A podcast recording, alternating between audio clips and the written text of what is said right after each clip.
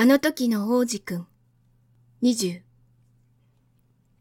さて、王子くんが砂漠を、岩山を、雪の上を越えて、長々と歩んでいくと、ようやく一本の道に行き着いた。そして道を行けば、すんなり人のいるところへたどり着く。こんにちは、と、その子は言った。そこはバラの花が咲き揃う庭だった。こんにちは、と、バラが一斉に答えた。王子くんは、たくさんのバラを眺めた。みんな、その子の花にそっくりだった。君たち、なんて名前？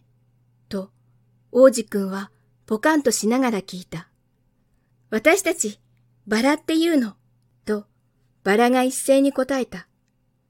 え？って、王子くんは言って、その後、自分が惨めに思えてきた。その子の花は、宇宙に自分と同じ花なんていないって、その子に喋っていた。それがどうだろう？この一つの庭だけでも、似たようなものが全部で五千ある。その子は思った。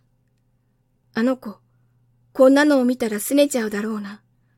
きっと、とんでもないほどえへんえへんってやって、枯れたふりして、馬鹿にされないようにするだろうし。そうしたら僕は手当てをするふりをしなくちゃいけなくなる。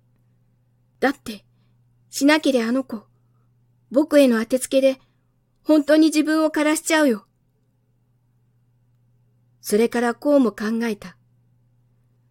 一つしかない花があるから、自分は贅沢なんだと思ってた。でも、本当にあったのはありきたりのバラ。それと膝丈の火山三つで、そのうち一つは多分ずっと消えたまま。これじゃあ立派で偉い主にはなれない。そうして草むらに突っ伏して、涙を流した。